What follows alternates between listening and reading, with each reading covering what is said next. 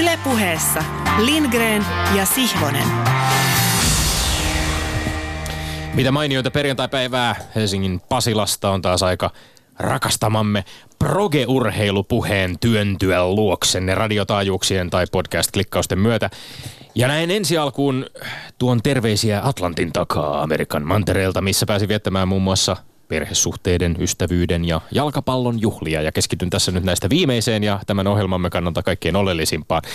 Matkasin tuossa äh, runsaat 25 vuotta sitten AFS-järjestön vaihtooppilaana Kaliforniaan viettämään vuotta, jonka tärkein ja kaunein antielämääni on ollut itseäni vuotta nuoremman vaihtooppilasveljen, tai kuten itse sanon, veljen saaminen omaan elämääni. Ja tämän veljen ja neuvonantajan Loren Geen kanssa vietimme tällä kertaa muutaman päivän yhdessä hänen kotikaupungissaan Filadelfiassa. Kaupungissa, jonka ihmiset tunnetaan hieman sellaisesta vinosti ja kulmikkaasti muihin ihmisiin suhtautuvasta asenteesta, joka saattaa näkyä vaikkapa liikenteessä tai erilaisilla urheiluareenoilla. Tämä siis siitäkin huolimatta, että kaupungilla on lisänimi City of Brotherly Love, eli veljellisen rakkauden kaupunki.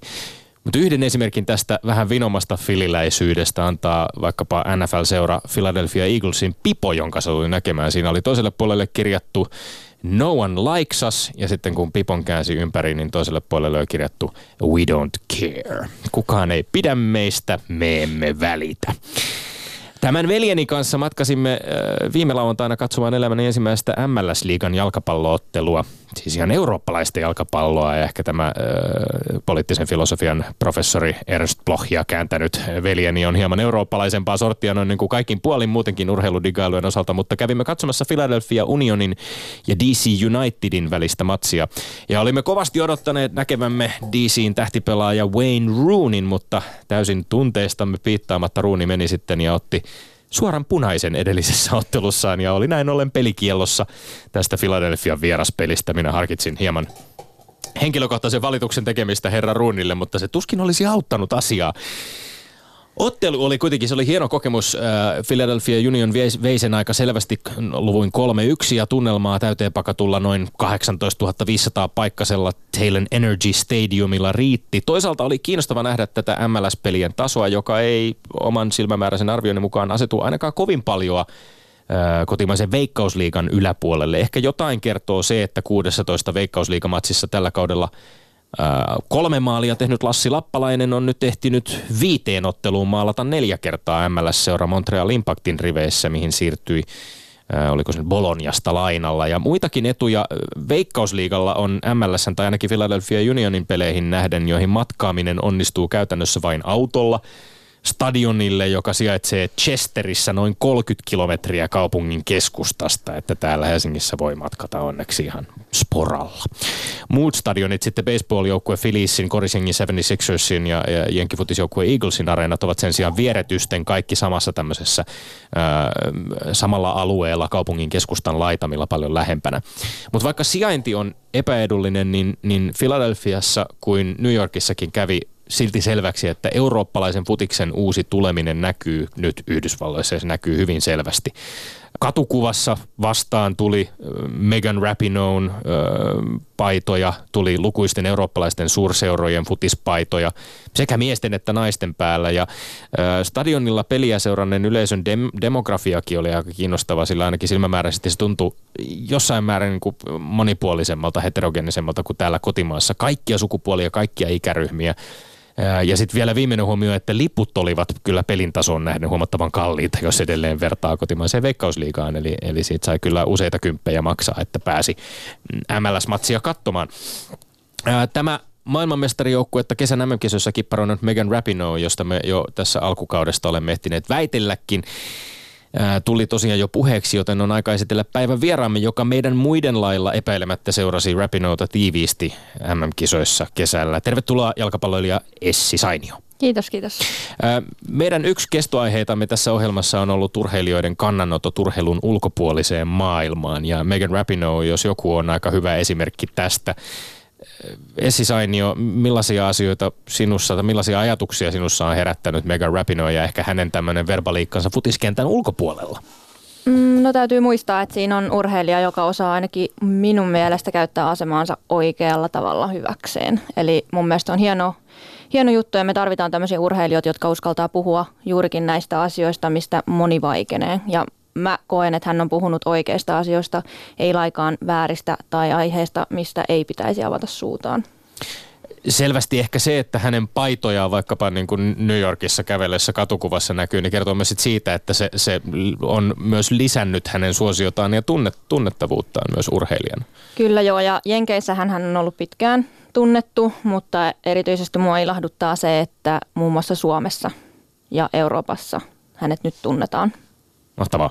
Öm, vielä hetkeksi Filadelfiaan. Moni muistaa varmasti – Rocky-elokuvan kuuluisen kohtauksen, jossa Sylvester Stallone esittämä päähenkilö osana treeniä juoksee ylös portaita teeman soidessa pa, pa, pa, pa, pa, kotikaupungissaan ja tuulettelee sitten hienosti, hyppii, pomppii, tuulettelee portaiden yläpäässä. Mutta se, mikä ehkä kenties monelta on jäänyt hämärän peittoon, on, että noiden portaiden yläpäässä sijaitsee upea Filadelfian taidemuseo. Kenties rokitreeniensä päätteeksi kävi vielä tsekkaamassa museosta löytyviä moneen Gauguinin, Van Goghin, Picasson tai Dalin teoksia. Ja tällaisesta urheilun ja taiteen liitosta ainakin itse ilahtuisin. Antakaa siis hien ja taiteen herättämien ajatusten virrata, sillä me olemme Lindgren ja Sihvonen. Mm-hmm. Ja me emme ole urheilupuheen salvukukkoja. Tommi Brokea ja Laurent G Miten, niinkö se meni? Proge, proge, proge. Progressiivista. Kato. Joo, joo. Ko- et, kokeellista. Kyllä, ja, mutta entä tämä Laurent G? Laurent G, Laurent G. Ai, ai, ai, ai. On minullakin neuvonantaja. Ensi, ensimmäinen, no, ensimmäinen. Niitä saattaa ilmaantua. Kuudes me... kausi meillä alkaa ja sinulla, sinä tarvitset neuvonantajaa. Ihan, ka- ihan vielä ihan kansainvälistä sorttia, Petteri. Terveisiä Jyrki teille ja Keijo Sälle vaan. Joo. Mutta kuunnellaan tähän äh, väittelyjontoni alkuun minua, mitä minulla ja sen Sihvosella on tunnollani. Yritän puhua punnitusti. Tällä viikolla uutisoitiin kärppien tehneen sopimuksen Jesse Puljujärven kanssa. Minä olen siviilityöni puolesta seurannut tarkasti Puljujärveä ja hänen ympärillään jo vuosia vellonutta keskustelua. Nyt tarkkana. Kysyn keplotellen. Kuinka paljon lyhtypylväällä on keinoja oman olemassaolonsa tulkitsemiseen. Mitä lyhtypylväs ymmärtää itsestään? Tuo tekninen, kirjallinen ja vertauskuvannollinen retorinen kysymys on tullut usein mieleeni, kun olen seurannut sitä vallatonta kritiikkiä, jota Jesse Puljujärvi on saanut osakseen. Ei nyt ihan suoraan niin, että Puljujärven kriitikot ymmärtävät urheilusta, jääkiekosta ja elämästä yhtä vähän kuin lyhtypylväät itsestään ja toisistaan, mutta hieman jotain sinne päin. Itse selvisin 89-luvun taitteessa kovien kivikkojen läpi peräti sm pelaajaksi. 89 peliä, niissä kokonaista 10 maalia ja 9 syöttöpistettä. Sehän oli silloin, ja se on etenkin nykyään käytännössä isosta harrastajamassasta mahdotonta päästä edes mestispelaajaksi saati liikatason peluriksi. Ilmakossa olen saanut kehuja ja kiitosta siitä, että kuulun peräti niiden harvojen armoitettujen joukkojen, jotka ovat pelanneet SM Liikaa. Tätä kautta minä ymmärrän ja kuulija alkaa ymmärtää, että koen Jesse Puljärven saaman monen kirjavan kritiikin jo nyt tähän mennessä hänen upeasta urastaan aika tolkuttomaksi. Eikä ole riittänyt, että Puljärven pelisuorituksia on moitittu, vaan vieläpä on menty henkilöön. Jessen valoisaan, avoimena, hieman suojattomaan persoonaan – siihen, että hän ei ole vaivautunut edes englantia opiskella ja pelaa kieli ulkona suussa. Olen aistinut melkeinpä semmoista inhoa kriitikoilta ja keljuilijoilta Jesse Pulyjärveä kohtaan. Minä turvaudun nyt vuorostani alhaiseen konstiin, niputan tämän Pulyjärvi-kriitikkolauman yhdeksi porukaksi ja kysyn heiltä, miten se oma elämä on mennyt noin niin kuin keskimäärin. Onko sitä oman elämismaailman piirissä kolkuteltu elämän NHL-tason portteja? Onko harrastuksesta tullut peräti hyvin maksettu työ? Mitä kieliä sitä opiskellaan? Vai meneekö sekin aika tosi TVtä katsellessa ja Pulujärven tyyppisiä haukkumakohteita etsissä kellessä? Sanoisin, että kyllä täytyy arvostaa valtavasti oman elämänsä erinomaisuutta nauttiakseen niin paljon toisen elämän, tässä tapauksessa Pulyjärven arvostelemisesta. No, rauhoitun tähän kohtaan hieman. Meillä toki on erikseen kritiikkilaitos, media. Sen tehtävä on kritikoida jääkiekkoilija Puljärven peliesityksiä, mutta kyllä silläkin saralla on jäänyt vähemmälle se tiukka lajianalyysi, että mistä se NHL-porttien aukeamattomuus johtuu Puljärven kohdalla. Tyyliin, että miksi se pelaaminen ja nimenomaan henkilökohtainen pelinopeus eivät ole lisääntyneet, vaikka keskeisimmäksi luokiteltua ongelmaa, luistelua on jopa erillisenä suorituksena harjoiteltu ja edistetty. No, nyt minua on tältä osin kuultu tarpeeksi. Hiljainen pasuunani kahden urheilufilosofisen kysymyksen sordiinolla. Annan ensimmäisen koskea Jesse Puljärveä kuitenkin. Mikä onkaan se hänen lahjakkuutensa muoto, johon hän on nyt toistaiseksi kahlinut itsensä ja kehityksensä? Ja sallin toisen kysymykseni viipyillä laajemmin urheilun vaiheella. Miksi urheilussa kukin ei saisi vain olla niin hyvä kuin on tai niin huono kuin on? Miksei se sittenkin ole urheilijan oma asia? Meitä Ylen väittelyneuvosto, väittelyneuvosto, joka roikottaa meitä edelleen parin edellisen kauden ratkaisun suhteen NS löysässä hirressä, on tänään muistanut kiistatta väittelyhaluista tätä kaksikkoamme täällä studiossa seuraavilla väitteillä. Tässä ilmeisesti tuo nyt ja se Puljärvin kieli yhdeksi väittelyksi. Tässä voisi voinut, tämä kieli on kiinnostava. Minä yhdyn kyllä näihin sinun näkemyksiisi.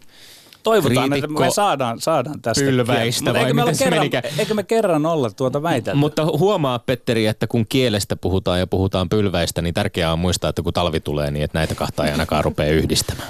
Haha, sinä no. nyt leikkisäksi ryhdyt. Minä leikkisäksi Onko tuosta Amerikan huumori? Me ei ryhdytä Puljärvestä väittelemään, mutta mistä me ryhdytään väittelemään? No minä otan nämä kohta kohdalta täältä, kun nämä ovat tässä ö, paperissa. Nyt kuori on avattu. Ja sitten yksi.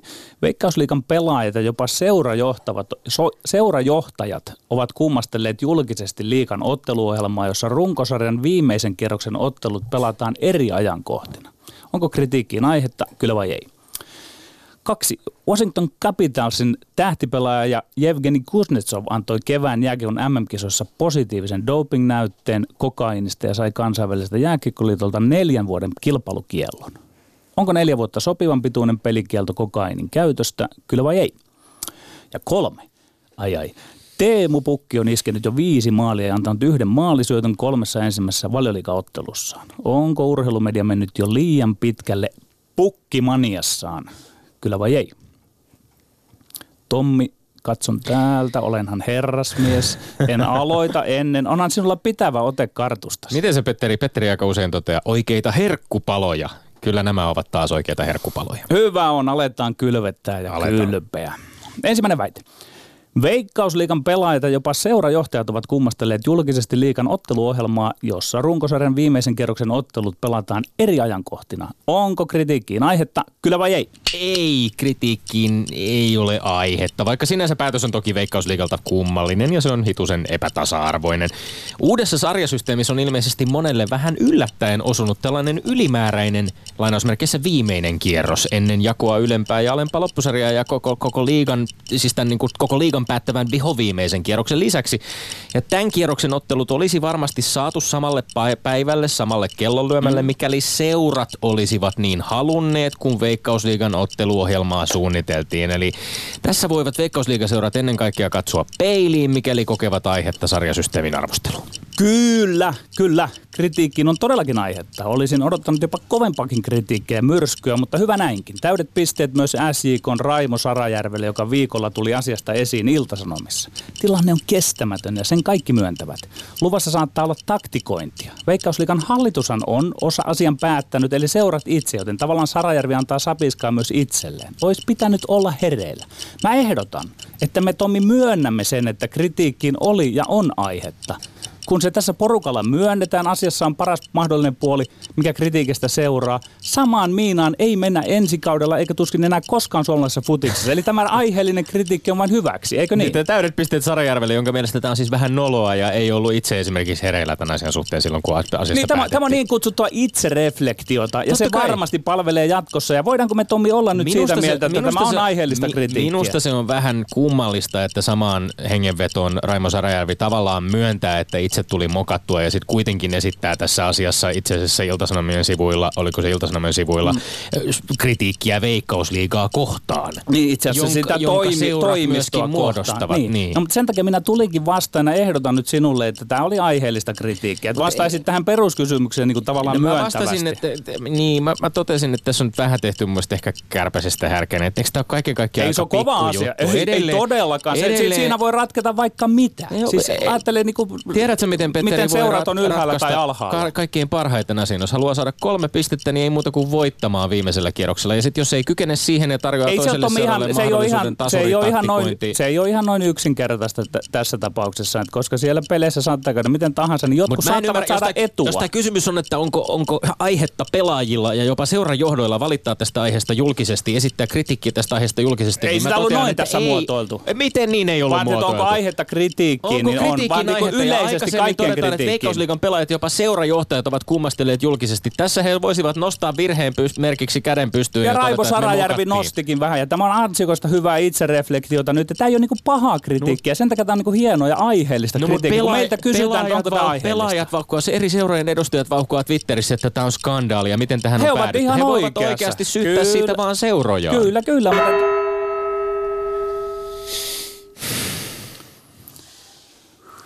tuomarikin jo katsoo siellä vesikielellä, mutta ei päästetä häntä vielä. Ei päästetä ei, vielä. Ei pilttuustaan, vaan otetaan toinen väite tähän, kun nyt alkaa tuntua, että hiki yltyy. Washington Capitalsin tähtipelaaja Evgeni Kuznetsov antoi kevään jääkiekon MM-kisoissa positiivisen dopingnäytteen kokainista ja sai kansainväliseltä jääkiekkoliitolta neljän vuoden kilpailukienlon. Onko neljä vuotta sopivan pituinen pelikielto kokainin käytöstä, kyllä vai ei? Ei. Neljä vuotta kokainikäytöstä ei tunnu kohtuulliselta tai sopivan pituiselta kilpailukielolta. Erityisen kummalliselta tuntuu, että jääkiekossa on näemmä mahdollista saada samaan aikaan neljä vuotta pelikieltoa kansainvälisiin otteluihin ja nolla päivää pelikieltoa NHL-otteluihin. Epäilemättä olisi parempi, mikäli kokainin käytöstä olisi rangaistuksena jotain näiden väliltä ja, ja sanktiot, jotka koskisivat sekä seuraa että maajoukkueessa pelaamista. Mutta sikäli kun kokainilla ei urheilija pyri parantamaan suorituksiaan, on koko tämän kokkelikäryn linjaaminen vaikkapa steroidien kanssa samalle linjalle mielestäni liiottelu. Kyllä, kyllä se on sopiva rangaistus. No ei, että yhtä sopiva olisi kolme tai viisi vuotta. Mulla ei ole nokan koputtamista saati nuuskaisua tästä asiasta. Kuznetsov mokasi ja nyt hän maksaa hintaa. Hän ei pääse edustamaan maata ja Putinin lempijoukkuetta M-tasolle neljään vuoteen. Se, että jos joku oudoksuu neljä vuoden mitta on erikoista. Nimittäin tässä kansainvälinen jääkiekkoliitto näyttää nyt mallikkaasti asiassa eteen. Tämä on suorastaan irtiotto NHLn täysin löperöstä dopinglinjasta. Se on yksi asia. Toinen asia on, että kokainia pitää nähdä nimenomaan urheilusuoritusta parantavana dopingaineena kaiken muun pahan lisäksi. Maikkaralla Suomen ainoa tutkiva urheilija Timo Innanen on liputtanut tämän asian puolesta ohjelmallisesti. Samaa mieltä ovat kaikki asiantuntevat doping-viranomaiset. Mä, mä oon eri mieltä siitä. Mä uskon kyllä, että tämä väite siitä, että se on piriste, voi olla ihan niin kuin perusteltavissa, mutta se... Mutta sähän tuossa väitit, eikä, että se on niin kuin mitätöit sitä. Ei, ei, eikä kokainin käyttö ei ole, älä nyt kokainin käyttö ei ole mitenkään ok ja siitä kärähtää testeissä, niin siitä kärähtää testeissä. Mutta nykymaailmassa se on oikeasti, Petteri, se on totuuden kieltämistä, jos ei tajua, että kun urheilija kärryää kokainista, niin silloin on hyvin suurella todennäköisellä käytetty viihdekäyttöön huumetta, Nyt minä olen joka on Tommi enemmän Lindgren. linjassa sen kanssa, että urheilijat haluavat välttää vaikkapa al- alkoholista aiheutuvat haitat heidän urheilusuorituksiin. Nyt minä olen hyvin hämmästynyt, että Oletko sinä hämmästynyt? pikkusen niin puolustelet tätä kokainihommaa, niin kuin ainakin vaivihkaisesti puolustelet. Ei se ole puolustelua, se on realismia. No mitä se oli mitä, mitä, urheil, niin. mitä urheilupiireissä, urheilijat, meillä on esimerkkejä siitä, meillä on Eli suomalainen... sinä olet hyväksymässä sen Sä, niin kuin ei, ei, osin. Mä, mä, mä, Mä vakavasti Miksi? kyseenalaistan esimerkiksi väitteet siitä, että Roman Jeremenko, joka sai kaksi vuotta, joka minusta sekin oli hieman kohtuuton tuomio, kansainvälinen kahden, kahden vuoden, vuoden nyt, pelikielto nyt ollaan yllättävillä teillä, mä, mutta anna ei, mennä mä vaan. En mä anna mennä yllättävillä vaan. teillä, kun mä totean, että ei, ei Aleksei Jeremenko... Jos minä olisin sillä puolella Ale- pöytää. Aleksei Jeremenko veli, Roman Jeremenko Okei. ei käyttänyt kokainia parantaakseen suorituksia. Niin, mutta kato, kun sopiva annos auttaa jaksamisessa, se piristää, Mut täm- virkistää, eikä väsymystä tunne laisinkaan. Näin, san, näin sanoo Tää ei Jämjösun NHL, lääkäri. NHL esimerkiksi toteaa, että kokaiini ei kuulu niin sanottuun performance enhancing drug speediin, suoritusta parantaviin lääkkeisiin. Se on, se on, se on eri väärä asia. linjaus. Hei. Se on ehkä väärä linjaus, se että väärä NHL linjaus. ei rankaise tästä Erittäin, millään tavalla, kyllä. mutta se on ihan päivänselvä. Mutta sinä olet vähän, vähän niin kuin keikallaan sinne NHL. Minä olen sitä päin. mieltä, että nimenomaan näistä selkeästi suoritusta parantavista aineista pitäisi saada rankempia tuomioita. Eikö...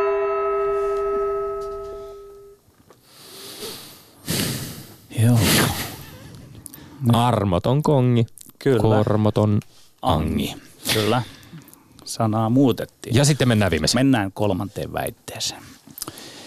Teemu Pukki on iskenyt jo viisi maalia ja antanut yhden maalisyötön kolmessa ensimmäisessä valioliikaottelussaan. Onko urheilumedia mennyt jo liian pitkälle pukkimaniassaan, kyllä vai ei? Ei tietenkään ole menty liian pitkälle missään pukkimaniassa tai pukkipartyyssä. Suomalainen urheilumedia seuraa ennennäkemättömän tarkasti Teemu Pukin edesottamuksia, koska ne ovat täysin poikkeuksellisia. Ensimmäinen suomalainen valioliigassa useampaa vuoteen, jota ennen edellinen suomalainen maalintekijä valioliigassa oli Sami Hyypiä vuonna 2008. Moni meistä ei ollut vielä syntynytkään silloin. Pukin yllättävä rakettimainen nousu putismaailman huipulle on suomalaisen futiskulttuurin kannalta niin hieno asia, että sitä sopii liekittää ja kunnolla. Ja rehellisesti on sillä kannalla, että ylisanoja Pukin onnistumiselle tähän asti ei edes helposti löydy. On. Oliko se jompikumpi iltapäivälehti, jonka otsikko jopa huusi tällä viikolla tyyliin Älä loukkaannu Teemu. Teemu Pukki ansaitsee nyt huomionsa suomalaisessa urheilumediassa, mutta liika on liikaa. Ei pitäisi päästää sinne manian puolelle, pukkimanian puolelle. Miksi? No siksi, että meillä luiskahdetaan liian herkästi aina kerrallaan urheilujournalismin yhden asian, yhden pukkiaisan kannat, aisan kannattajaksi. Melkein koko futisjournalismin haara on ollut nyt pukkia, pukkia ja vielä kerran pukkia. Hei, samoin kuin toissa talvi oli Laine. Laine ja vielä kerran Patrick Laine, vailla suhteellisen tajun hiventä. Tuon uuden kulman tähän. Näissä manioissa on pitkälti kyse klikkauksista. Ne NS-ampparin listoille nousemisesta ja urheilujournalismista sen himputin algoritmin kanssa. Lehtitaloissa tajutaan ja opastetaan toimittajia, että jos tänään ei ole pukkia, lukijat karkaavat kilpailijoille. Sitä se mania on, Tommi.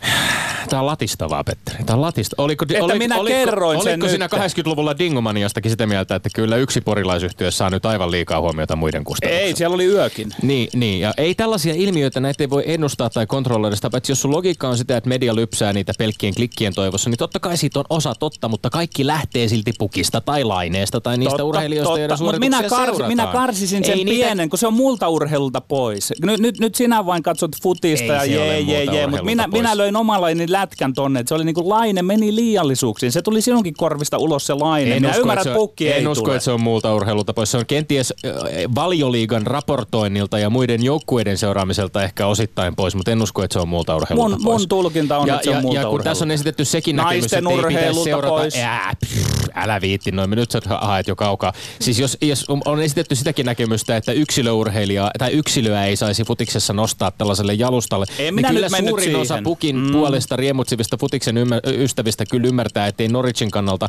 Teemu Pukin maalimäärä on mikään ykkösprioriteetti, vaan se, että Ne on voittaako totta, joukkue. Totta, totta. Mä en lähdekään nyt tohon. Ja sitten Pukin tarina on niin erityinen, että kun hän on sitten tietyt asiat pistänyt kuntoon. No, mutta niin tämähän hän, on, se hän syy, niinku- tämähän on syy myöskin. Pukin tarina on niin erikoinen, sen Joo, takia mut ei siitä se ole- ei- kirjoitetaan joo, ja mut- samanlaisella mut- huumalla se on, hän on mutta- myöhäisellä mutta se, iällä se, millä kutitetaan, kutitellaan algoritmia ja klikkauksia, niin sen voisi pi- pistää pois. Että hyväksytkö sinä edes Tommi sen verran tässä, että se, sitä pukkimania on siltä osin mennyt yli, että, että ei ihan saa, kuti, kaikesta ei saa mahdollista. kutitella algoritmia. Niin. niin. Ka- Katsotaan, saako kutitella algoritmia vai ei. Ja seuraavaksi pienen hengähdystauon jälkeen annamme puheenvuoron Esi Sainiolle. Ylepuheessa Lindgren ja Sihvonen. Aivan vapaasti haluamassasi järjestyksessä voit nyt tuomaroida nämä kolme meidän vääntöämme. Tietysti arvostamme sitä, jos jännitys säilyy mahdollisimman pitkään ihan silleen loppuun asti. Ellei tämä nyt sitten mennyt murskalukemin 3-0 jommalle on kummalle, mahdollista. mikä on mahdollista ja silloin jännitystä ei Ei, kauheasti. ja jos näin oli, niin sitten oli. Se on näin. Joo, eli Veikkausliiga ja onko aihetta kritiikkiin, niin Hmm. Hyviä perusteluita ja erityisesti tykkäsin tästä Sarajärven itsekritiikin mainitsemisesta, koska itsekritiikki on aina se, joka kehittää. Mutta samaa mieltä ö, olen siitä, että ei ole aihetta kritiikkiin, koska jalkapallossa pelataan voitosta.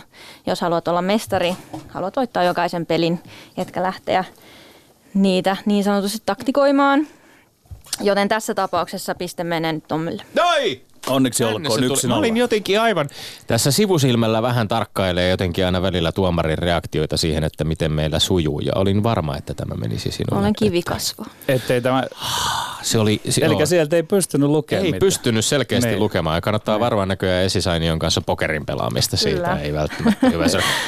Tässähän oli kiinnostavaa, jos puhutaan eri lajeista myöskin. Tässä oli äh, runkosarjan päättyessä Supervesiksen puolella nousi kysymys esiin myöskin siitä muun muassa, että oltiinko, äh, oliko kyse nyt, äh, hetkinen, nyt, nyt lyö tyhjää, että mistä joukkueesta oli kyse, mutta että oliko hävitty tahallaan, jotta pudotuspeleissä vältettäisiin pahempi vastustaja. Eli tämän tyyppisiä tilanteita kyllä. tavallaan, kun runkosarja tulee päätökseen, niin, niin mutta tämä on kiinnostava kuulla siis nimenomaan urheilijan perspektiivistä se, että helpoin tapa on tietysti hoitaa se oma tontti. Kyllä No. joo. Ja, ja mä itse ajattelen niin ja mä uskon, että moni urheilija myös ajattelee niin itse, että se on sitten eri, mitä niin kuin tavallaan taustoissa ajatellaan. Kyllä, mutta tämä selkeästi, musta tuntuu, että tämä on tullut vähän niin kuin, niin kuin näistä Sarajärven kommenteistakin vähän huomasi ja, ja ehkä pelaajien kommenteistakin on huomannut, että se on tullut vähän kuin yllätyksenä, että hetkinen, että meillähän onkin niin kuin kaksi viimeistä kierrosta mm. sarjassa. Periaatteessa kyllä. Kyllä, ja sitten varmaan nyt sitten tämä on uutta tämä, että, että on se välietappi, missä katsotaan, että ketkä jatkaa, jatkaa ylhäällä ja ketkä jää alas. Niin Mm. se- senkin kanssa eläminen, se toi nyt tämmöisen pulman esiin tässä. Teillähän yhteydessä. pelattiin samalla kellonlyömällä naisten liigassa viimeinen äh, niin kuin runkosarjakierros, eikö niin? Kyllä, Joo. joo. Et, et siinä mielessä mielenkiintoista myöskin, että, että, että Kyllä se mun mielestä on, joo. Joo. Naisissa ja miehissä tässä on pääsarjatasolla sitten niin kuin erilainen käytäntö tämän vuoden aikana. Tällä kertaa naisten eduksi. Kyllä, näin voidaan, näin voidaan sanoa. Mutta sitten öö, menemmekö seuraavaan? Joo, eli oliko kohtuullinen rangaistus tästä kokainin käytöstä, niin mm, yksi kysymys, mikä tässä aina nousee esille tavallaan omasta näkökulmasta, että onko urheilija niin kuin aina urheilija? Onko urheilija, kun hän on urheilija, on, onko hänellä koskaan vapaa-aikaa? Ja ilmeisesti tässä on ollut prosessi, missä on ollut viihdekäyttöä. En tiedä prosessista sen enempää, mutta se on aina hyvä kysymys pohtia, että, että onko periaatteessa aina urheilija. Toki omista päätöksistään tulee ottaa vastuu ja kaiketin näissä doping-rikkomuksissa neljä vuotta on tahallisesta käytöstä. Eli siinä vaiheessa, kun vedät viivat nenään, niin se on tahallista käyttöä mielestäni ja piste Petterille. No niin, kyllä. Ai, ai, ai, ai. Öö, Mahtavaa. Joo, tässä oli mielenkiintoista. ISN artikkelissa muun muassa lainattiin entistä NHL-pelaajaa, ruotsalaista Mikael Renberg, Mikki Renberg, joka totesi, että hän on varma, ettei Kusnetsov ottanut kokainia parantaakseen suoritustaan kiekkokaukalossa. Että tässä varmasti mm. niin kuin keskustelua öö, Ja vähän miesikin Innosen ja lääkäreiden ja Sihvosen näkemyksistä versus siitä, että onko, Joo, joo. onko totta kai niin kuin voi olla, eihän, eihän välttämättä tilanne ei ole näin nyt, niin kuin yksinkertainen, että se olisi joko pelkästään suoritusta parantaakseen tai pelkästään viihdekäyttöön, mm. vaan nämä voivat myöskin jossain määrin limittyä. Ja sitten jos ihminen jää myöskin jonkinlaiseen lääkekoukkuun, niin sehän on aina sitten myöskin oma kysymyksensä, että eh, tietysti silloin sen aineen käyttäminen parantaa oloa ainakin vähintäänkin, jolloin, jolloin niin kuin ollaan jo sitten Mutta tämä oli esi loistava esinosto siitä, että tota, et elääkö urheilija Mm. aina urheilijan elämää. Me tietysti kaikki tiedetään, että ei se niin voi olla, mutta että pani miettimään. Kyllä, joo. Tässä, tässä, on, tässä samaisessa artikkelissa muuten Remberi äh, toteaa, että hän ei ollut koskaan nähnyt kenenkään ot- ottavan kokainia, mutta että oli aika tavallista, että väki, ja hän viittaa varmaan siis tässä nyt NHL-pelaajiin, polttaa marihuonaa. Ja, ja omien Yhdysvalloissa vietettyjen aikojen perusteella voisin sanoa, että siinä taas, niin kun, jos ajatellaan sitä, että miten urheilijat vaikkapa täällä sitten vapaa-ajalla rentoutuvat alkoholia käyttäen, niin kulttuuriset erot ovat sellaisia, että veikkaisin, että on aika yleistä, että ammattiurheilijat saattavat rentoutua sitten jonkinlaisen sätkän parissa, kun mennään Atlantin toiselle puolelle. Eli näissäkin niin kuin on kulttuurisia eroja selkeästi. Varmasti en voi ottaa kantaa, koska en ole tällaista harrastanut. Eikä tarvitse ottaa kantaa, mutta pienenä lisähuomiona. Joo.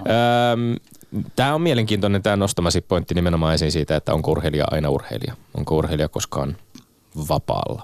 Ja pukkimania. Pukkimania. Pukkimania ratkaisee Ai tämän. että. Ehdottomasti pukkihan on suitsutuksensa ansainnut, ehdottomasti. Ää, ja kovan ja pitkän tien mennyt tähän pisteeseen, missä on nyt. Mielenkiintoista mun mielestä on tarkastella tässä pukkimaniassa niitä syitä, minkä takia pukki on tässä tilanteessa. Ja mun mielipide on se, että hän on tällä hetkellä henkisesti tarpeeksi kypsä, pää kestää, hyvä kausi alla, fyysiset ja psyykkiset aspektit on kohdillaan kun laitan itseni pukin asemaan ja olisin tässä tilanteessa, niin tokaisisin vain, että minä hoidan hommani. Piste Petterille. Ai! Naisen on tehtävä, mitä naisen on tehtävä. Si- ja näin, kyllä, kyllä. Mitä se tarkoittaa? Mulla meni nyt lyö jo vähän tyhjää. Olisiko 2-2? 2-2. 2-2. Tilanne tasottuu syksyn 2019 osalta ja kiitämme Essi Sainiota ansiokkaasta tuomaroinnista. Ja toi, toivo- Minulla ihan sydän lyö vieläkin. Mullakin. Se- joo, kun tää- tää- tää- Täällä oli niin tuota semmoiset niinku elekieli ja kaikki, että Tämä oli en äärimmäisen ole kiinnostavaa. toipunut voitostani vieläkään. Mahtavaa. Ja toivomme totta kai, että Teemu Pukin häikäisevät otteet valioliigassa ö, jatkuvat taukoa, kun hän piti liikakapin puolella, niin Norwichille ei hyvä heilahtanut siellä. Oliko kolme sarja porrasta alempana ollut joukkue, joka pudotti Norwichin liikakapista. Nyt sitten nähtäväksi jää, että, että mitä tapahtuu Tulevana viikonloppuna e- ennen maajoukkuetaukoa taitaa olla vielä yksi valioliikakierros luvassa ja sitten ensi viikolla päästään sitten seuraamaan ö, Teemu Pukkia myöskin huuhkajien keskuudessa. Ja sisääniolla on vielä käsi pystyssä. Minulla on käsi pystyssä siksi, että ää, tota, tässä on aina mielenkiintoinen aspekti, että kun on maalia, maalia tekevä hyökkääjä, niin joukkue tottuu pelaa semmoisen pelaajan kanssa. Sinne laitetaan erilainen, erityyppinen, ehkä muutamia eri juoksulinjoja tekevä pelaaja, niin se ei ole enää niin sujuvaa. Eli periaatteessa Teemu Pukilla on myös ympärillään joukko, joka osaa käyttää hänen vahvuuksiaan. Tämä täytyy muistaa, että hän elää siitä omasta joukkueestaan. Tilanne voisi olla toinen, jos hän menisi Liverpooliin. No sieltä varmaan tulee kivoja syöttäjä, mutta jos niin kuin ajatellaan, että menee toiseen joukkueeseen, niin hetki saattaisi kestää, että hänet löydetään hyvin. Kyllä, kyllä. Ja tässä oli sekin huomioitu itse asiassa, että kun, kun Norwich tämän liigakapin ottelunsa hävisi, niin se taisi olla ensimmäinen kerta, kun koko joukkue jäi ilman maalin maalia. Ja edellinen kerta oli edellisessä ottelussa, jossa Teemu Pukki ei ollut kentällä. Eli tässä niin kuin huomaa myöskin, että juuri pu- puoltaa tätä näkemystä myöskin siitä, että hänen, hänen vahvuutensa ovat ne, jotka Norwichia tällä hetkellä hyödyttävät. Joo. Saanko kysyä Esi Saini yhden asian, että, Kyllä. että sinun kokemuksesi mukaan, kun sinä olet jaellut niitä syöttöjä, niin kumpi, kumman on helpompi sopeutua, sen joka osaa syöttää eri paikkoihin vai se, joka tekee niitä juoksuja, se hyökkää sitten? No jos me ajatellaan ihan näitä pelin rakentajia keskikentältä vaikka, niin heidän peliosaamisen käsitykseen kuuluu nähdä nämä juoksut. Ja Mutta silloin, yksittäisen pelin on aika niin kuin nopeassa tahdissa Kyllä, hankala niin. ehkä ottaa sitä uutta repertuaarin käyttöön. mä sanoisin, että on helpompi olla ehkä se syöttäjä, koska sä periaatteessa näet ne tilat, missä sen toisen pitäisi olla tai joihin hänen pitäisi juosta. Ylepuheessa Lindgren ja Sihvonen. No niin, vielä kerran lämpimästi tervetuloa studioon nyt eh, ilman tuomarin viittaa ihan pelkästään HJK keskikenttäpelaajana, jalkapalloilijana Essi Sainio. Äh, ehdittiin mainita jo tässä äh, huuhkajat ja, ja tulevat EM-karsintaottelut, äh, mutta Suomen naisten AMA-joukkue eli Helmari tavaa myöskin tulevalla viikolla EM-karsinnat vierasottelulla Albaniaa vastaan. Muut joukkueet tässä Helmareiden ei-lohkossa ovat Skotlanti, Portugali, Kypros. Tätä lohkoarvontaa pidettiin tuoreeltaan viime talvena kohtuullisen onnekkaana, hyväonnisena, mutta Suomella tuskin on ainakaan mikään ihan helppo urakka yrittää kammeta itseään tässä lohkossa voittajaksi tai kakkoseksi. Millaiseksi sä itse sisäni jo arvioit Suomen mahdollisuudet päästä EM-lopputurnaukseen? No on sitä mieltä, että mahdollisuudet on. Ää, tarvii nappisuorituksen, että se niin kuin lunastetaan se paikka siellä, koska Skotlanti on mennyt kovaa vauhtia eteenpäin. Portugali ei myöskään ole missään nimessä huono, huono jalkapallomaa naisissakaan. Ja sitten jos mietitään Albaniaa, niin voisin kuvitella, että tulee tulisieluisia pelaajia vastaan, jotka tekee kaikkensa, että Suomi ei yhtään maalia tee. Ja sitten tämmöinen pikkasen tuntemattomampi Kypros, joka varmaan niin kuin makaa alhaalla, että siellä on niin kuin kymmenen pelaajaa boksin sisällä. Et on vaikea, mutta mahdollisuudet on nappisuorituksella, niin helpot pelit pitää hoitaa ehdottomasti ja sitten loistava suoritus ää, Portugaliin ja Skotlantiin vastaan. Käytit ilmaisua, ovat menneet muut eteenpäin. Katselit varmasti futiksen MM, Ranskan MM-kisoja ja miten siihen, siihen suhtaudut suomalaisen futiksen? Onko pysytty siinä kovassa kehityksessä tavallaan mukana arvioisi mukaan? Valitettavasti ei.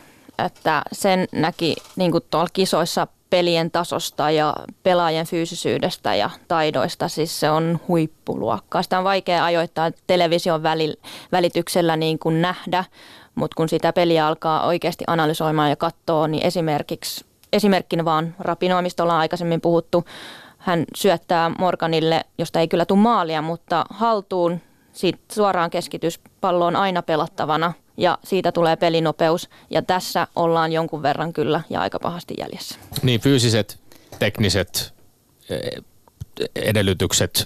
Miten sitten tässä ehkä se taktinen puoli, joka on sitten se niin kuin kolmas osa-alue, joka myöskin on, on äärimmäisen merkittävä tärkeä. Ollaanko me siinä suhteessa, missä, missä kuljetaan tällä hetkellä? Kyllä mä koen, että mm, suomalaiset pelaajat pystyy kasvamaan semmoisiin taktisiin tavallaan niin kuin rooleihin, käytän sitä sanaa nytten, ja joukkueisiin, jossa on omanlaisensa taktiikka. Mä en usko, että sillä saralla on ainakaan älytöntä mitään takamatkaa, mutta tota noin, ehkä se on vaikea sanoa yksittäin, mistä se tavallaan se jälkeen jääminen niin sanotusti tulee. Se on tosi vaikea analysoida ja mä lupaan, että jos mä tiedän sen jonain päivänä, mä aion sen teille kertoa. Niin, Suomi on pelannut kolme kertaa EM-lopputurnauksessa 2005, 2009, 2013. Olet itsekin ollut mukana, mutta monen mielestä tämä käyrä on ollut vähän niin kuin laskemaan päin. Meillä on ollut FIFA-rankin, joka on niin kuin kaikkien aikojen heikoin 30 huonommalla puolella. Millä, sanoit jo, että jos sinulla olisi joku ratkaisu tai avain siihen, että miten tämä käännetään, mutta mitkä on ne, voidaanko me ottaa oppia muista Euroopan maista, millä keinoilla on, sieltä on tullut sitten rinnalle ja ohi monia muita eurooppalaisia futismaita, jotka selvästi kuitenkin tuntuvat pärjäävän tässä, tässä kovassa kilpailussa. Ja edelleen, jos katsotaan totta kai siis historiallisestikin äärimmäisen kovia pohjoismaisia naapureitamme, Ruotsia ja, ja Norjaa vaikkapa, jotka, jotka pärjäsivät mielettömän hyvin näissä lopputurnauksissa. Öö, no juniorityön on pakko olla yksi tässä tai että miten niin kuin pelaajia kasvatetaan ja ja tässä on tavallaan niin kuin haaste meille suomalaisille, sanon meille, meille suomalaisille valmentajille tai suomalaisille valmentajille ylipäätänsä, että myös sinne suuntaan me on niin kuin katsottavaa ja mietittävä, miten siellä saralla niin kuin kehitytään, koska he ovat ne loppupeleissä, jotka niin kuin kasvattaa meidän pelaajia ja pelaaja itse päättää, tuleeko hänestä niin kuin kova treenaaja vai antaako hän homman olla. Mutta sitten, ja tämä ei, ole, tämä ei ole kritiikki, vaan tämä on niin kuin kehitystä. Joo. Mm, kehitysehdotus. No, mulla tulee mieleen se, että kuinka kovaa kilpailu on pelipaikkoista. Sanotaan pelipaikkakohtaisesti. Osaisitko arvioida per pelipaikka siellä Helmareissa? Montako potentiaalista suomalaista pelaajaa on aina kisaamassa per pelipaikka? No mä sanon, että joka paikalle on yksi hyvä pelaaja ainakin. Ja sitten, Ei välttämättä kahta. Ja sitten niin, jo, niin. niin. mutta jos mä katson esimerkiksi meidän HJK-joukkuetta, niin naisten liikatasolla meillä on joka pelipaikalle vähintään kaksi hyvää vaihtoehtoa ehdottomasti. Joillekin pelipaikoille joku jää jopa ulos kokoonpanosta ja on pelaisi missä vaan muussa joukkueessa. Jos tämmöisiä tilanteita saataisiin enemmän, mikä tarkoittaa siis sitä, että tarvitsemme myös enemmän pelaajia tänne Suomeen, niin se olisi se kehittävä juttu. Niin, ei, mä, mä olisin ehkä, ehkä puuttunut tässä nyt siihen, että onko meillä on kuitenkin äh, joukkueen runko koostuu edelleen, Helmareiden runko koostuu mm. edelleen pitkälti ulkomailla pelaavista pelaajista. Siellä on kohtuullisen monta alle 25-vuotiaasta mm. kovan luokan pelaajaa, kovissa ulkomaalaisissa sarjoissa pelaavia pelaajia. On Sanni Franssi, Adelina Engman ja Juliette Kemppiä, Inna Salme ja Kaisa Kollin. Ja on, onko meillä äh, riittävästi, sitten siellä on neljä tähän äh, karsintavaukseen nimettyä pelaajaa, jotka pelaa kotimaisessa naisten liigassa. Tämä on tavallaan niin kuin mittasuhteet tuntuvat olevan aika, aika yhdenmukaiset sen kanssa, että miten miesten puolella on, miten huuhkajien puolella on, mutta onko, onko riittävän näistä ulkomaisista pelaajista tai ulkomailla pelaavista pelaajista, onko heillä riittävän hyvät ympäristöt, olosuhteet, seurat, jossa pelaavat, saavat riittävästi peliaikaa? No tälle äkkiseltään, kun mä mietin, niin suurin osa ainakin Helmareiden pelaajista on omissa joukkueissaan tämmöisiä kantavia pelaajia. Ja jos ei ihan täysin niin kuin vastuunkantajia, niin ainakin pelaa isoja minuutteja. Että se on se, mikä loppupeleissä kehittää. Ja pääsääntöisesti he ovat kyllä hyvissä sarjoissa, eli joutuvat sitten niin kuin oikeasti haastamaan itteensä ihan viikkotasolla ja jopa niin kuin arjessa, ja se on se, niin kuin mikä kehittää. Ja just mainitsit, että on näitä 25 alle vuotiaita pelaajia, niin puhutaan näin, että pelaaja on ehkä parhaimmillaan 28, 29, jopa 30, ja, tai sitten niin kuin minä 32-vuotiaana, ei vaan, niin tota, ää, annetaan heille pikkasen aikaa vielä ja nyt he on vast ikään päässyt näihin koviin sarjoihin, hyvi, niin kuin hyviin tota, tämmöisiin vastuunkantoasemiin pikkasen vielä, niin mä uskon, että sieltä niin kuin alkaa tulee kovaa peluria. Niin Helmarit on käynyt kuitenkin jonkinlaisen tämmöisen murroksen läpi ja on, on tullut nuorempia sukupolvia mukaan. Ja sitten meillä on tietysti ollut uusi valmentaja Anna Singh, jolta mm. ei nyt enää kovin uusi, mutta niin. siis niin kuin valmentaja, joka kuitenkin, jolta odotetaan ehkä tuloksia. Miten arvioisit sitten niin kuin siitä, että miten Helmarit on onnistunut taktisesti ö, omalla pelisysteemillään ainakaan kovin maalirikasta futista se ei ole viime aikoina onnistunut pelaamaan. Mä tsekkasin, että tänä vuonna omien laskujeni mukaan niin yhdeksään peliin on mahtunut kuusotteluun, jossa Suomi ei ole tehnyt maaliakaan ja, ja kaksi voittoa, että jostain selkeästi vähän kiikastaa. Joo, no mä sanon tällä tavalla, että Suomella olisi ehdottomasti potentiaalia pelata, niin kuin mä tarkoitan pelata palloa. Että viljellä ehkä pikkasen vähemmän pitkää palloa ja taito riittäisi ehdottomasti myös pelaamaan ajoittain lyhytsyöttöpeliä. Öö, Mm, ja tämä on se tendenssi, joka selvästi näissä naisten mm, niin. lopputurnauksessa myöskin näkyy. Kyllä. Et, ja ehkä se suurin, suurin juttu on se, että jos me mietitään vaikka, vaikka jenkkejä, maailmanmestareita, niin he pystyvät puhkomaan linjan syöttämällä, kombinaatioilla, tai sitten heillä on myös tämä ase, että he voivat heittää sen pitkän pallon, jolloin osoite. Eli heillä on variaatiota siinä omassa pelissään, pelitilanteen vastustajan ja ylipäätänsä vaan peliasennon mukaan, miten he pystyvät pelaamaan.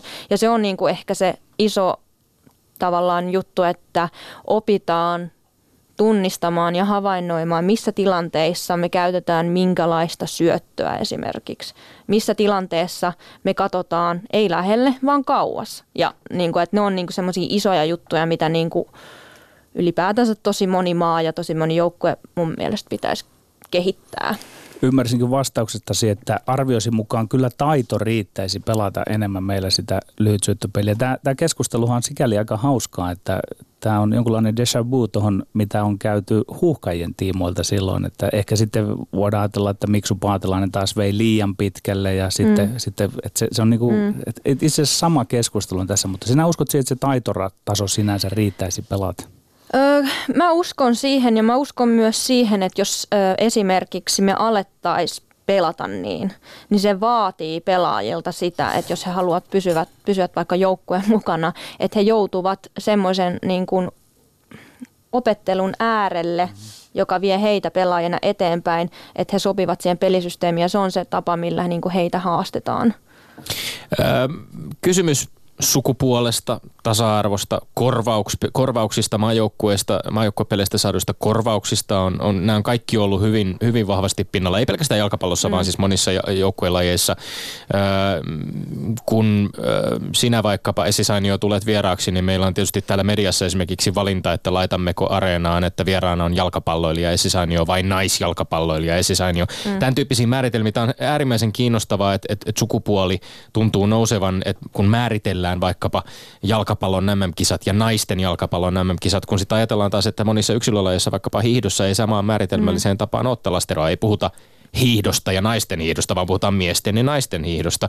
Miten, miten ottaako se päähän ollenkaan, että tavallaan määritelmällisesti sinun lajin, lajista ei puhuta jalkapallona, vaan siitä puhutaan usein naisten jalkapallona. Ihan ikään kuin se olisi vähän jotain toista. Kyllä, se ottaa hyvin paljon ajoittain jopa päähän. Periaatteessa siihen on tottunut, mikä on tosi huono asia, että siihen on tottunut. Ja nyt pikkuhiljaa niin kun yleensä kyllä mainitsen, että jos joku sanoo naisjalkapallo, sanon, että jalkapallo. Eli tota, nämä on semmoisia pieniä nyansseja, mitä monikaan ei ajattele, mutta ei ole mitään perustetta kutsua MM-kisoja MM-kisoissa, koska miehet pelaa siellä ja jos naiset pelaa siellä, niin ne olisi naisten MM-kisat. Siinä ei ole mun mielestä minkäänlaista perustetta, että ne on MM-kisat, piste mun mielestä. Mä heitän vähän semmoisen abstraktiman tästä teemasta, että koetko, jos ajatellaan, että yhteiskunnassa on olemassa jonkunlainen tasa-arvo, niin onko urheilun tasa-arvo yhteiskunnallisella tasa-arvo tasolla? Vai laahaako urheilu perässä? Niin, aika tuommoinen suuri kysymys. että onhan sitä paljon niin kuin palkkaeroista puhuttu niin kuin ihan yhteiskunnallisellakin tasolla. Mm, mutta kyllä mä sanoisin, että nolla vastaan 6000 euroa on aika iso ero. Niin Eli, se ei ole 80 senttiä niin, siitä eurosta. Niin, niin. Kyllä. kyllä. Se, mm. kyllä periaatteessa laahaa perässä. Me ollaan tällä hetkellä päästy mun mielestä semmoiseen tilanteeseen, että se on, se on keskusteluissa, se on ihmisten niin kuin keskusteluissa mukana. Siitä puhutaan paljon ja siitä ollaan edelleenkin tietoisia. Mutta mulla on esimerkiksi ystäviä, jolle mä oon niin kuin, ne on tajunnut sen vasta minun kauttani ihan vuoden sisällä, että mä en oikeasti tienaa mitään. Ja olet kuitenkin elänyt ihan samanlaista huippuurheiluelämää ja kyllä. paikoin jopa niin kuin kovemmin. Kyllä ja ei ne, kun se, on, se pointti on siinä, että en mä treenaa vähemmän. Ei kukaan naispelaaja treenaa vähemmän tai huonommin tai jotenkin jollain tavalla, mikä olisi millään tavalla niin kuin huonompi tapa treenata. Me tehdään ihan samalla lailla salitreeniä kaksi kertaa viikossa. Me treenataan aamutreenit kaksi kertaa viikossa. Me treenataan iltatreenit neljä kertaa viikossa ja sen jälkeen me pelataan peli lauantaina tai sunnuntaina. Että ei siinä tavallaan määrällisesti tai laadullisestikaan siinä ei ole eroja. Niin tässä oli ö, selvitys, jonka tasa-arvovaltuutettu Jukka Maarianvaara teki näistä maajoukkueiden ö, palkkioista ja to, siinä selvityksen tuloksena oli, että, että hän toteaa, että on sinänsä tasa-arvolain mukaista, että maksetaan erisuuruisia palkkioita, kun taloudellisen tuoton tuottaminen on perusteena – mutta se, että tämä ei ole tasa-arvolain vastaista, ei sano, etteikö olisi hyvä edistää tasa-arvoa aktiivisesti, mikä on aika tärkeä sivuhuomio. On myöskin. tosi tärkeä sivuhuomio ja mä periaatteessa tykkään tuosta hänen vastauksestaan, koska onhan se selvä, että miesten jalkapallo tällä hetkellä varmasti niin kuin tuottaa enemmän, enkä mä väitä siihenkään vastaan. Kyse on ehkä sitten siinä, että onko noi summat miesten jalkapallossa millään tavalla niin kuin järkevät. Mä voin myöntää, että mä en missään nimessä halua tulla myydyksi 222 miljoonalla mun mielestä se on aivan absurdia. Yle Puhe. Se on absurdia varmaan joka, jokaisen mielestä. Öö, saa nähdä, tuleeko 222 miljoonan mies myydyksi öö, tässä piakkoin sitten takaisin paikkaan, josta hänet alun alkaen myytiin ja kuinka just. paljon on summa tippunut. Öö, no, siirrytään keskustelemaan hieman naisten liigasta ja, ja HJKsta. HJK on pelannut tällä kaudella naisten liigassa todella vahvasti ja koko runkosarjassa ei tullut ainuttakaan tappiota. Esisaini, onko tämä nyt se vuosi, kun edellisten kausien pronssi ja hopea saa jatkoksi kaikkein kirkkaimmat mitalit? Ja jos on, niin mikä on tällä kaudella muuttunut HJK pelissä? Me ollaan joka vuosi siitä hetkestä, kun mä olen HJK tullut, eli 2015, niin mä oon, mä oon saanut mä oon siitä sikäli onnellisessa asemassa, että mä oon saanut elää tämän HJK uuden tulemisen naisten puolella. Ja se on ollut ihan huikeaa olla siinä mukana, koska joka vuosi on jotain asioita otettu huomioon, huomioon niin, että hei, tämä kuuluu teille. Tai hei, näin se pitää mennä. Hei, me halutaan oikeasti, että olette hyviä. Se mikä ehkä ero on niin kuin edellisvuosiin on vaan se, että me ollaan kasvettu ja muun muassa meidän valmentaja Joonas Rantanen on varmasti kasvanut, kasvanut prosessin mukana. Ja mä toivon, että me tehdään arjessa semmoisia asioita, että silloin 20.10. sunnuntaina, kun me pelataan meidän viimeinen ottelu, niin mä voin sanoa, että mä voitin mun ensimmäisen Suomen mestaruuden. Tästä saadaan, kun puhutaan tästä naisten liigasta, niin että mikä siinä suomalaisten naisten jalkapallossa mahdollisesti mättä, niin sinä olet pelannut Saksassa, Ruotsissa. Osaat arvioida sen, että onko liika, naisten liika tällä hetkellä niin kova sarja, että se tuottaa pelaajia, jotka ovat kilpailukykyisiä sitten ihan siellä kansainvälisessä kehissä asti? Mm, kyllä ja ei. Eli meiltä ajoittain lähtee tosi hyviä nuoria pelaajia maailmalle. Se, mitä mä yritän antaa niille mukaan, on se kova vaatimustaso ja siihen niin kuin kiinnitän tavallaan omassa joukkueessa tosi paljon huomiota. Mä vaadin hirveästi mun kanssapelaajilta. Mutta ne asiat, missä mä niinku pystyn auttamaan, on ehkä ne asiat, missä mä tuossa äsken jo vähän sivusin. Eli ihan puhutaan tosi simppeleistä asioista, mutta hyökkää saa pallon, ottaa sen pelattavaksi ja vetää sen niin kuin maaliin, niin se aika siinä välillä – on tosi merkityksellinen noissa pelissä. Sut syödään elävältä, jos sä toisen kosketuksen ja se on niin kuin siinä. Ja se on se, niin kuin mikä kehittää. Kun me noihin asioihin pystytään päivittäisellä tasolla kiinnittää tosi paljon huomiota, plus me saadaan se niin kuin vaatimustaso kautta se niin kuin myös tavallaan ne tilanteet rakennettua vaikka treeneissä niin, että siihen ei ole aikaa siihen tavallaan niin kuin lisäkosketuksiin, niin sitten me saadaan vielä parempia pelaajia maailmalle. Ollaanko tilanteessa, jonka voin kuvitella, että teidän treeneissänne saattaa joskus tämä pelinopeus olla korkeampaa luokkaa sitten, kun, kun te pelaatte jotain sarjataulua kuin alapäässä olevia joukkoita vastaan? Kyllä mä sanoisin, että meillä pääsääntöisesti on, mm, ja tämä ei ole niin kuin itsekehu meille hoikoille, vaan tämä on, niin kuin, on mun mielestä vaan fakta, että meillä on lähes kaikille pelipaikoille paremmat pela- pelaajat kuin monella muulla joukkueella. Et on joukkueita, joissa on ehdottomasti hyviä pelaajia, mutta jos katsotaan kokonaisuutta, niin meillä ehkä kokonaisuus on, on parempi. Linköpings FCstä Suomen pelannut nuori huippulupaus Emma-Liina Tulkki on pelannut tämän kauden seuratoverinasi Hojikossa ja, ja totesi Palloliiton sivuilla haastattelussa, että, että seurassa on lainausmerkeissä, tai siis tämä on sitaatti, Ruotsiin verrattavissa oleva ammattimainen tapa toimia. Sä itse tosiaan totesit, että olet ollut useamman vuoden HJKn organisaatiossa. Miten sä näet itse, että tämän naisten joukkojen toimintaympäristö tai ylipäänsä niin kuin liigajalkapallossa tapahtuneet muutokset viime vuosina, missä asioissa ollaan menty eteenpäin? No lähdetään ihan tämmöisistä helpoista asioista liikkeelle, että esimerkiksi me treenataan Telialla. Se on tosi tärkeä juttu, että me voidaan treenata niin kuin siellä, missä me pelataan ja meidän kuuluu pelata Telialla, koska se on hoikon stadioni. Yksi asia. Toinen asia, meillä on aina mahdollisuus oheisharjoitteluun. Meillä on salit, meillä on kenttä tosi usein käytössä. Me voidaan, meillä on fyysinen valmentaja Janne Ukkonen käytössä lähes tulkoon milloin vaan. Meillä on viisi valmentajaa, jolla tai no ehkä laskin väärin neljä, mutta jolla jokaisella on niin kuin oma vahvuusalue.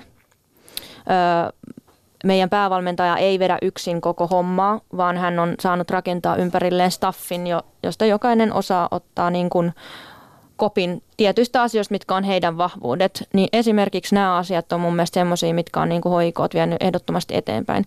Plus se pieni, mä sanon nyt menestys, mikä meillä on ollut viime vuosien aikana, eli on selkeästi huomattu, että hei, noi osaa pelaa futista, siellä tehdään asioita hyvin ja pelaajat kehuu niin kuin omaa seuraa pyy, niin kuin siis vilpittömästi, niin kyllä se vetää niin kuin hyviä pelaajia seuraan ja sen on nähnyt tällä kaudella. Meillä on tosi paljon hyviä pelaajia. Onko niin, että se malli tulevaisuudessa voisi olla tämä, että sieltä miesten puolesta organisaatiosta annetaan niitä resursseja?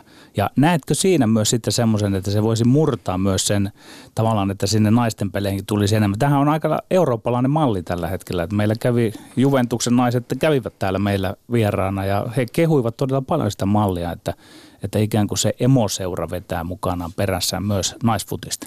Kyllä mä tavallaan toivon, että me päästään siihen asetelmaan, että, että tavallaan äh, emoseuralle niin sanotusti tulee mm. olo, että hei me ei voida jättää noiden homman ulkopuolelle, että me niin kuin, halutaan tukea ja halutaan antaa resursseja.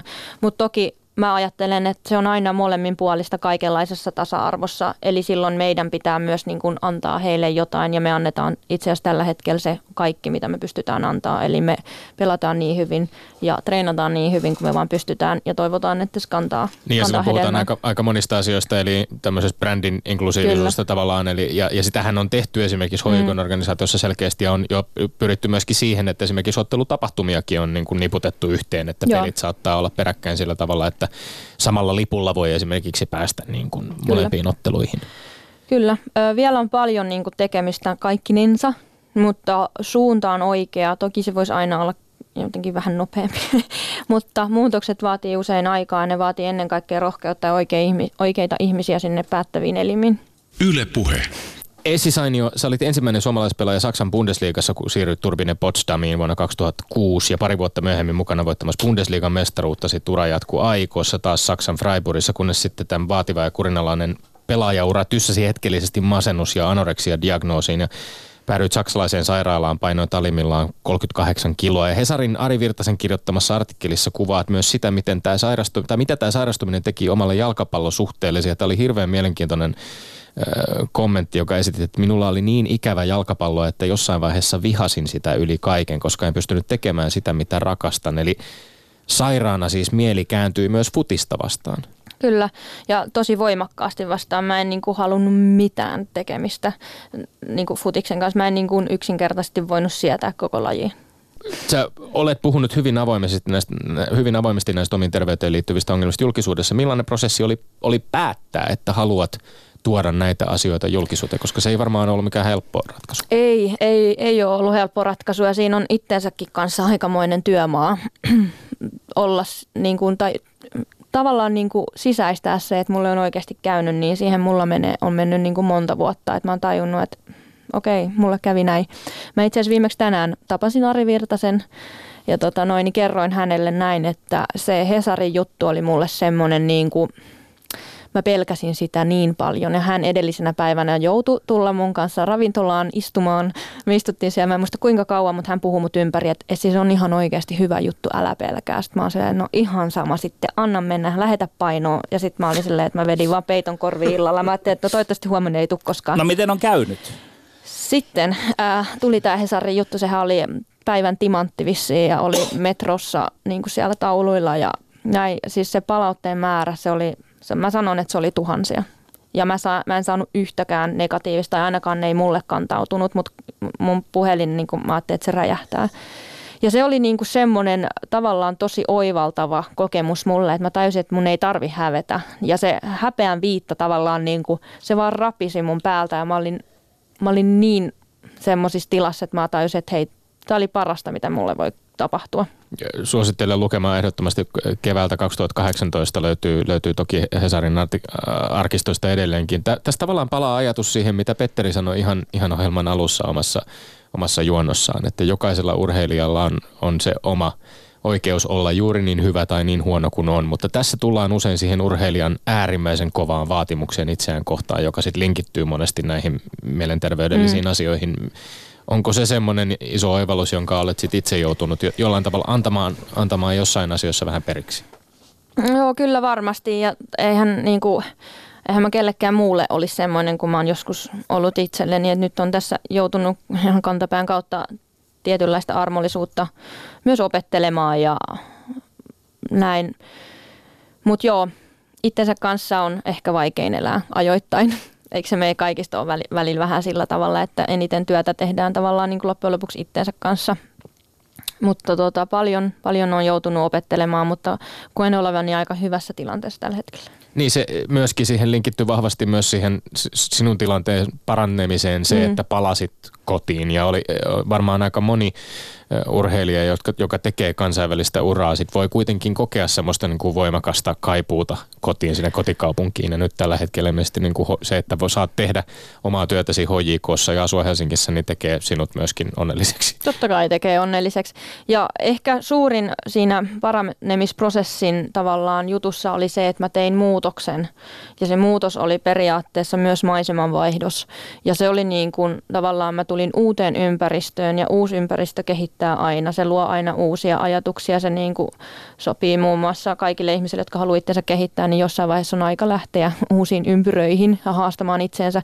Mä sain itteni kiinni niistä ajatuksista, että mä ajattelen, että mun kandeisi ehkä jäädä tänne Saksaan. Mä voin jatkaa tällä tiellä, tällä huonolla tiellä. Mutta päätin sitten toimia vasten tahtojani ja muutin Suomeen, jolloin tajusin, että nyt on aika hyvä ja onnea ja menestystä loppukauteen myöskin HJK. Kiitos paljon. Kiitos Essi Sainio. Ja sitten Tommi Lindgrenin mainekat urheiluterveiset.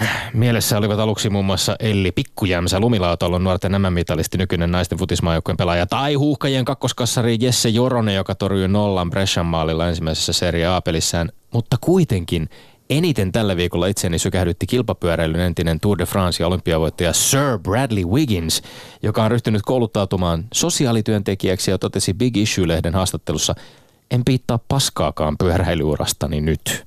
Wiggins ei halua menneiden saavutusten määrittävän itseään ja miten piristävää kuulla myös tällaista puhetta ex-huippureilijalta.